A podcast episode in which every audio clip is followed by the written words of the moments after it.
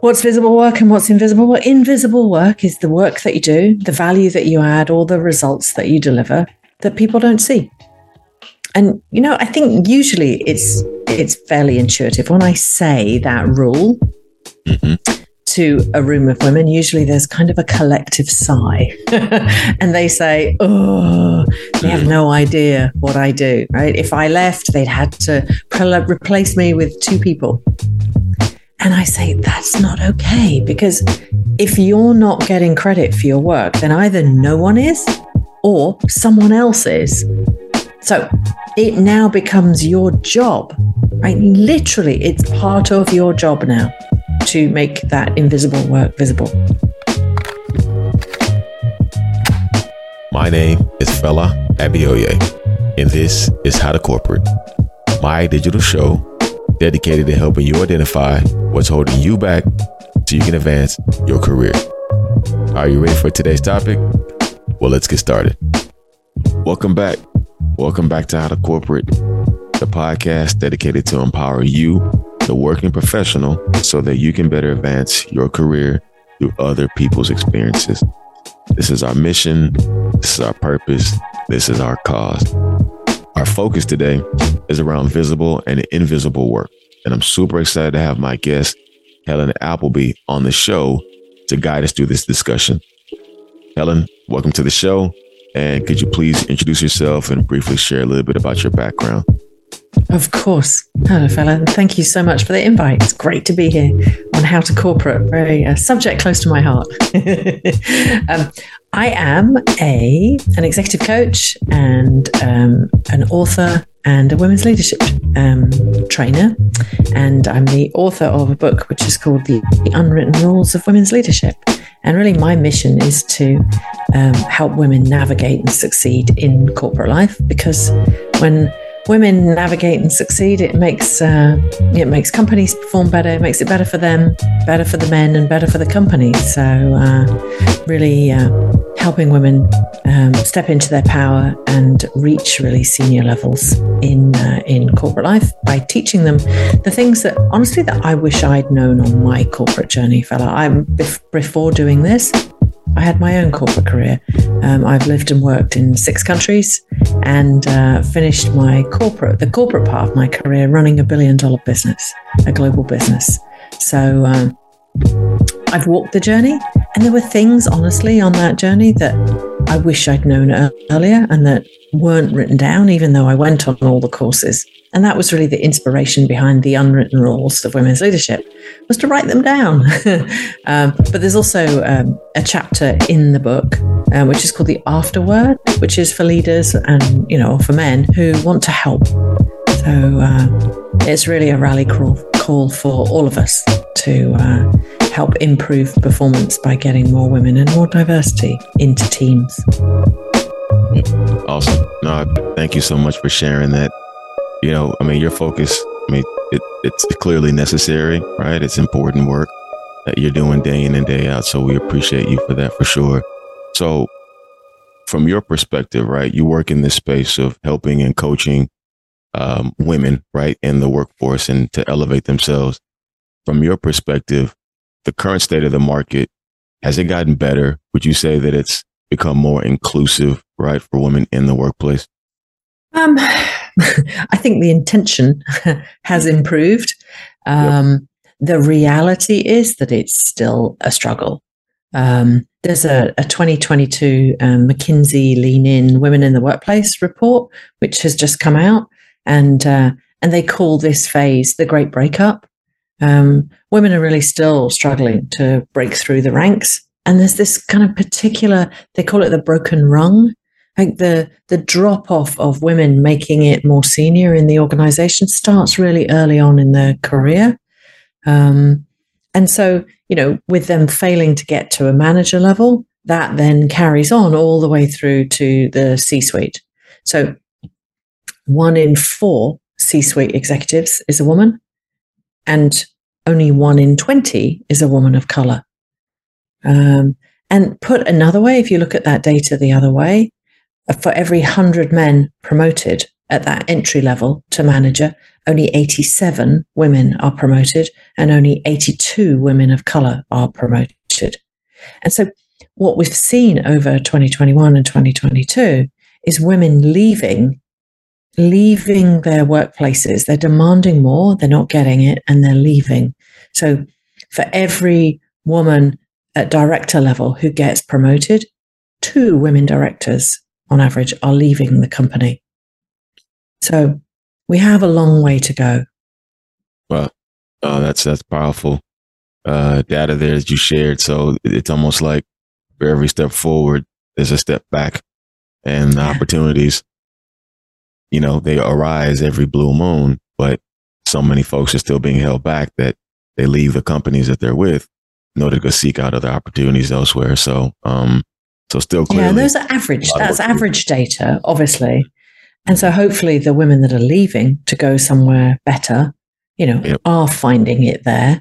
Um, and over the next few years, we will see it continue to improve. Because I do feel like I work with big companies all the time. I feel the intent, but you know, translating that into women in the C-suite takes time. It takes a long time to get people that senior, and you have to hang on to them and look after them, and you know, have an environment where we can all succeed.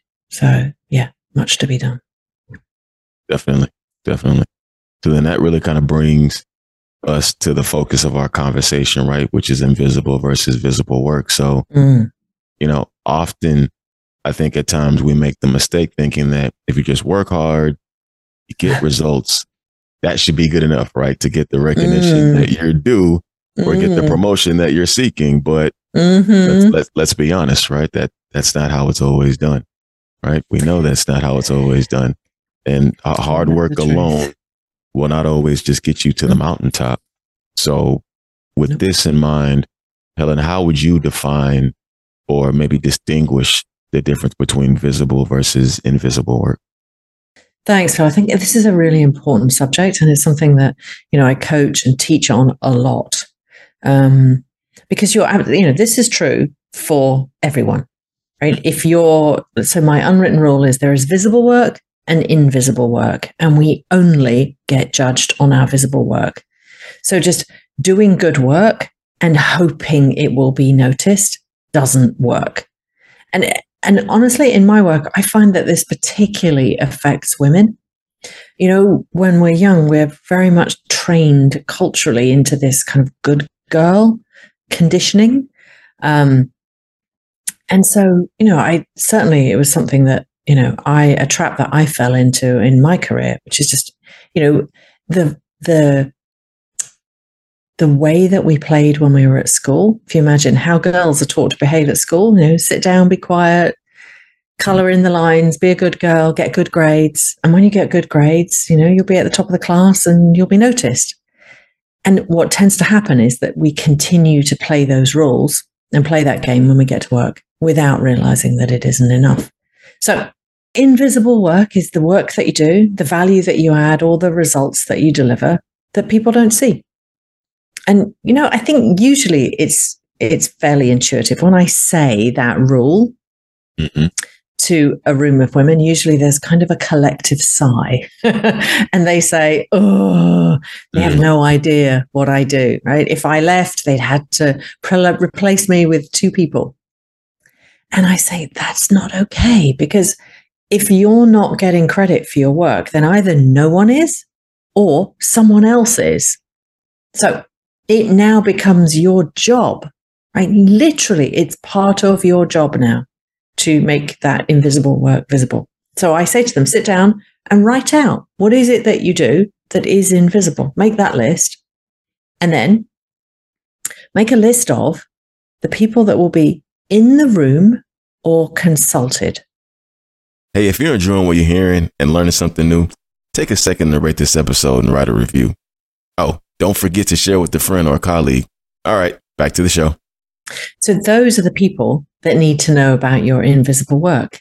And what happens then sometimes with women is they say, Oh, now I have to self promote. And, you know, this is a tricky one. And it stopped me really for many years making my work visible.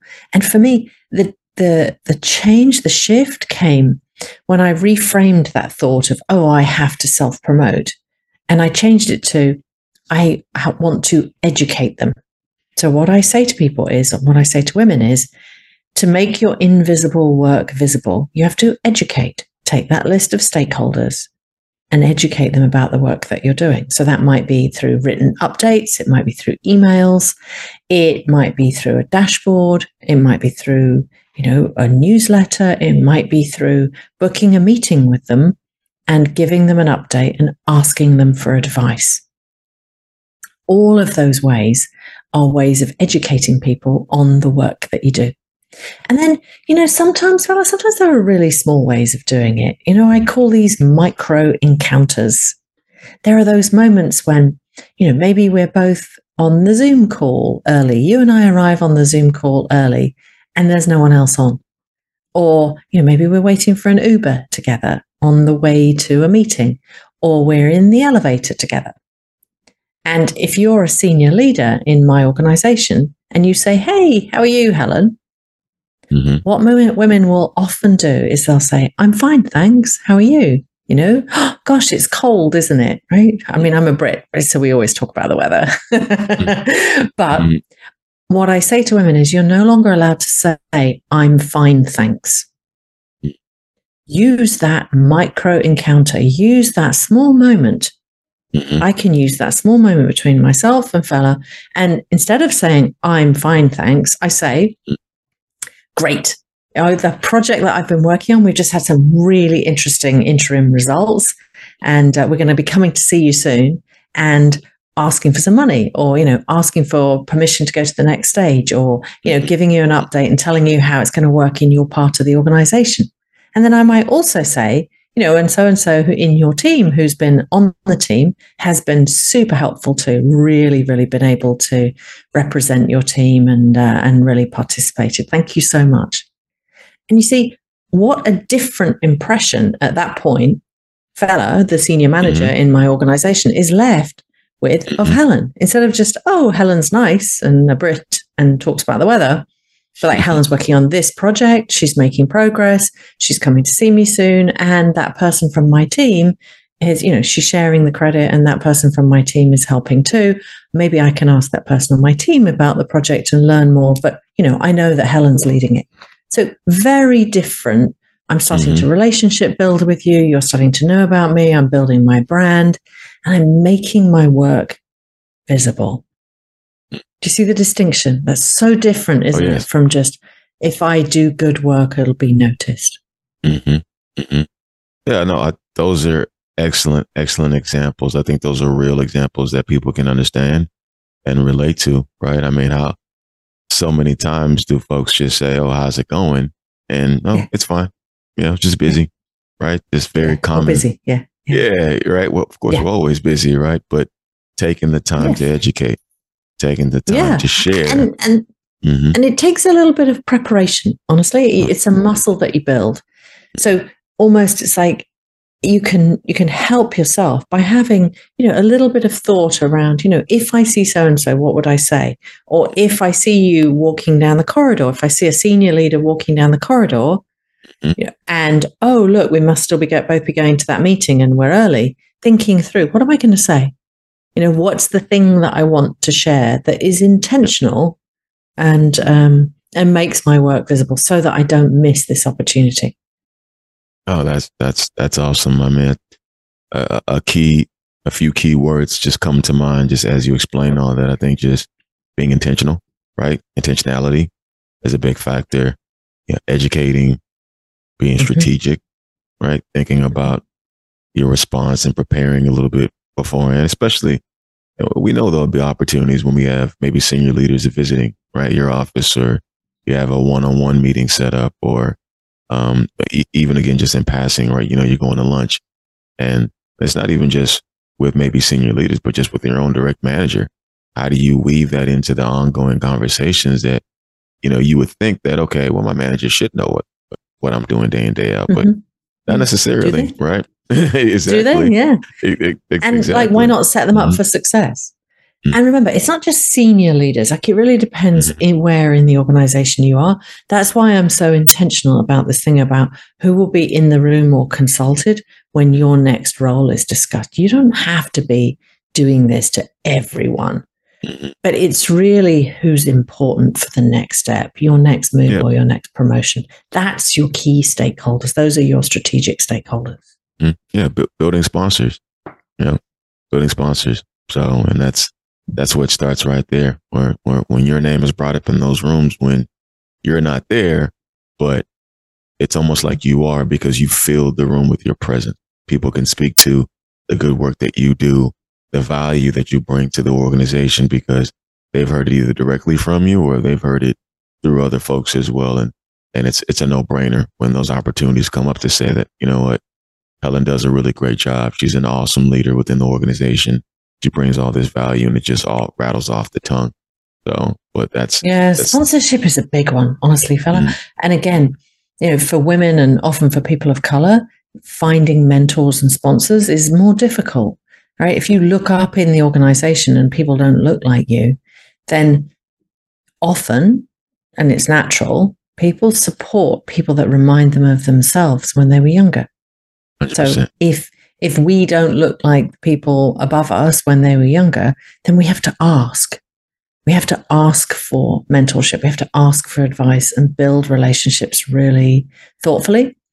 And mentors are people who share their journey with you, mm. and they are career accelerators. There is like finding someone who's done it before and having them say to you, don't do this, do this.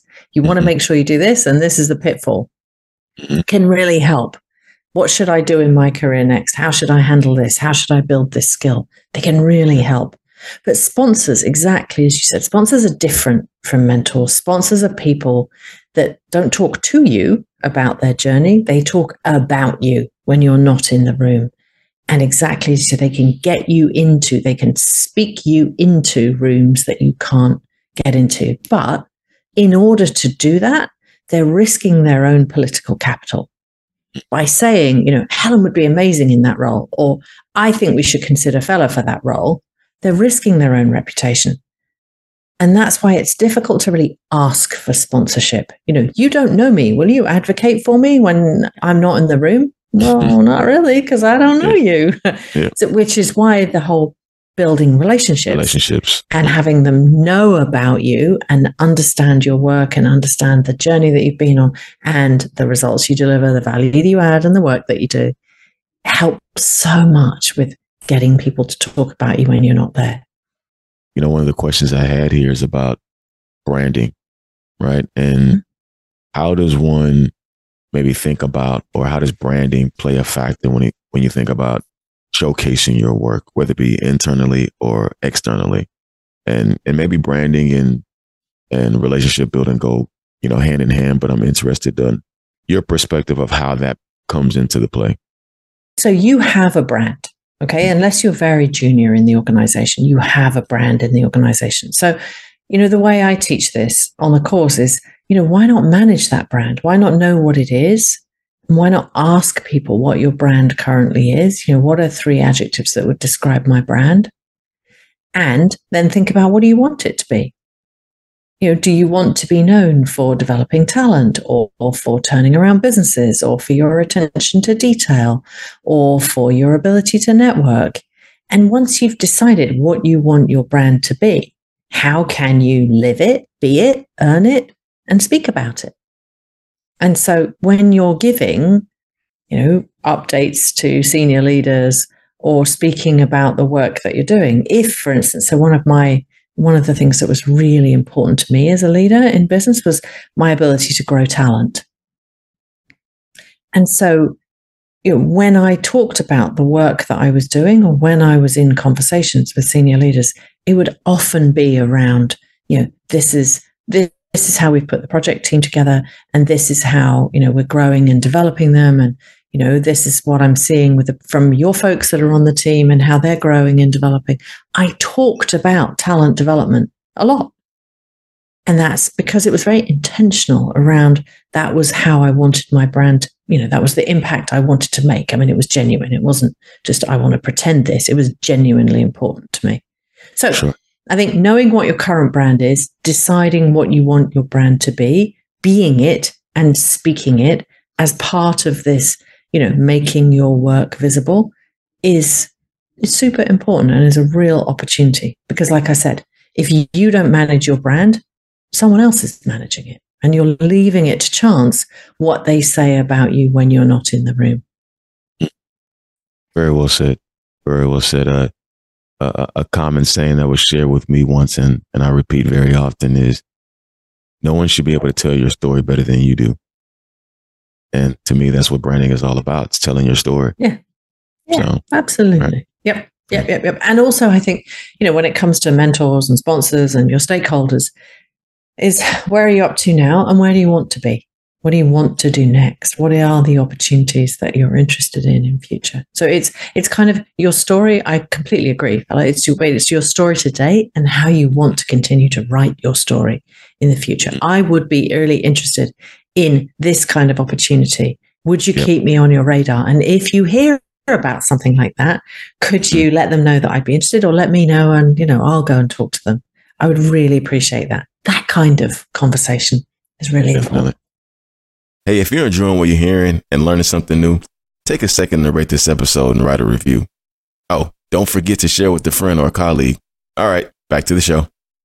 My next question here is Should people focus mainly on projects or initiatives that can generate quantitative results versus qualitative, right? So we, we think about the visible versus invisible work. And is it all about the numbers? Is it all about the data, what people can measure?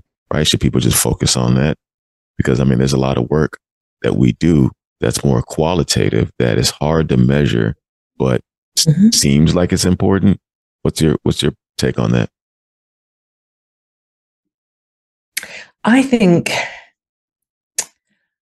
it's often, if you sit and give it some thought, it's often more possible to add quantitative measures to qualitative tasks. So, you know, I organized a successful function. I organized a successful function for 300 people with, you know, 90% of folks who turned up um, and four speakers, and it was under budget. That, that kind of stuff. You know, you, often you can quantify to your point about is it quantifiable? And to be honest, Fela, I would say focus on what you're measured on right? What gets measured gets done.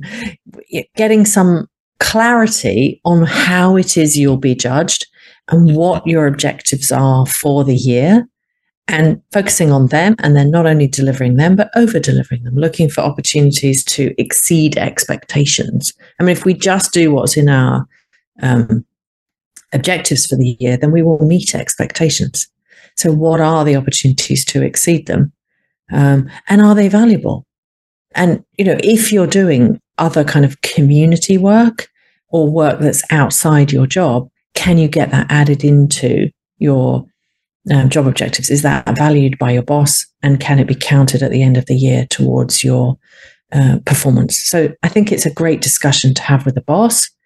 But ultimately, you want to be really clear what, how will your success be judged and do that or renegotiate that yeah, that's that's really really well said. And it, it, what gets measured gets done, right? Very common saying, and it's it is very factual as well. And, and and a really key takeaway, you know, that you shared here, I think, is being able to define success. You know, when you read a job description, it's just not what's in the description. Being have a, a strong understanding of what success looks like in your role and maybe even measuring yourself against other people in the past who are considered successful and what they do and what are they doing that's not written down in that quote unquote job description? What qualities are they bringing to the table i think that's why mm-hmm. that's why job objectives are really important right? Your specific mm-hmm. objectives for the year are different from your job description. And that's where i think the focus is. Like a job description is important but what you'll get measured on is not really your job description. It'll be on your objectives. So the what you do and the how you do it. And they, those two pieces of thinking should be captured in your objectives and in your development plan. Yep. Um, So focusing there will make Mhm. it a really powerful conversation with your line manager. Yep. Hundred percent. So you know you, you have a whole book, right? The unwritten rules of uh, women's leadership. Like, what inspired you to write this book? I mean, I think you know this conversation. I can tell you definitely have a lot of inspiration around the subject, but uh, I'm curious, just what what inspired you to write this? Yeah, it's a book and it's a course and it's a podcast too. It is a it's a real passion. And what inspired me, Philip, is um, a little bit of what I talked about at the beginning. Really, that sense of being in corporate life and struggling. Like it was hard. My dad told me that girls can do anything that boys can do, and I believed him, and I did. But you know, I I just felt that there were moments when you know I took conflict too personally, and I was you know in the bathroom trying to cry silently, Mm. and uh, you know I struggled to get the mentors and sponsors because I didn't know how to ask, and I wasn't asked. And then once I had kids, you know, I often felt like I left work too early and got home too late, and I only lived ten minutes from work. Mhm. So it was really that sense that it was harder than I thought it was going to be. And all the courses that I went on didn't teach me what I really needed to know. And so over the years, I figured it out. You know, I figured it out by reading, by learning from the women that had come ahead of me, gone ahead of me, um, and just through my own experience. But I thought, wow, you know, a lot of this stuff is stuff that I wish I'd known earlier. So I wrote it down. Right? They were unwritten, so I wrote them down. So they are the written rules now. They're my rules anyway. Yeah. And you know, my, I Mhm. guess my invitation to women is, you know, read it, step into your power, write your own rules and succeed. And then also help, right? Look behind you, lift as you rise. Sisterhood is really important to me. You know, how can you help other women? How can you help women of color? How can you help people that don't look like you? How can you lift as you rise? And what does that look like? Who do you mentor? Who do you sponsor? Because, you know, mentors only have to be two steps ahead of us in our journey. It's not like you can only mentor when you're the CEO. We are all leaders. We're all two steps ahead of someone. So, is there, you know, even if you're junior, is there a niece or a nephew? Is there an intern? And then as you get more, more senior, you know, is there someone that's starting out? Who Mm. are you helping? Whose career are you taking an interest in? Who are you having coffee with? Who are you talking about when they're not in the room? And how can we do this together? Well, that's a very powerful message. Very well said. And I think you laid it out very excellently. Um, you know, like I said, mentorship can start right in front of you and you don't have to be a senior leader or a manager or a leader of people, right? To be able to offer advice and, and help the person next to you, to your left, to your right, you know, Yep. forward, backward, et cetera. Yep. So, um, that's what starts. And that's, that was the inspiration for me, honestly, with this podcast. And clearly you had the similar inspiration with, with your book and your courses and all the things that you do. And, you know, this conversation right here is exactly what this is. It's, it's giving back. It's, it's offering a sense of mentorship for our listeners. And, um, so no, I, I completely agree with you. Oh, awesome. Fabulous. Thank you, Philip. Thank you so much. This, this has been awesome. Uh, really, really fantastic. Enjoyed this conversation. Um, you know, I, I did want to definitely give you the opportunity to share more about just how folks can reach you, whether it be on LinkedIn or your, your website, for anybody wants to reach out. Yeah, sure. Absolutely, Fela. Um, gosh, I'm Helen Appleby on LinkedIn. Um, and you'll see it's you you'll see the unwritten rules stuff there. And then um, Helen Appleby coaching on um, Instagram. And uh, helenapplebycoaching.com is the details of the course. And the book is available on Amazon and podcasts, wherever you find your podcasts. Thank you. For sure. I'll definitely share that in the show notes uh, for everybody listening today. So, guys, thanks so much for listening. Until next time, peace. Thanks, Fela. Don't forget to like and subscribe. For more content, click the link in my bio to follow How to Corporate on all social media platforms. Until next time, keep building.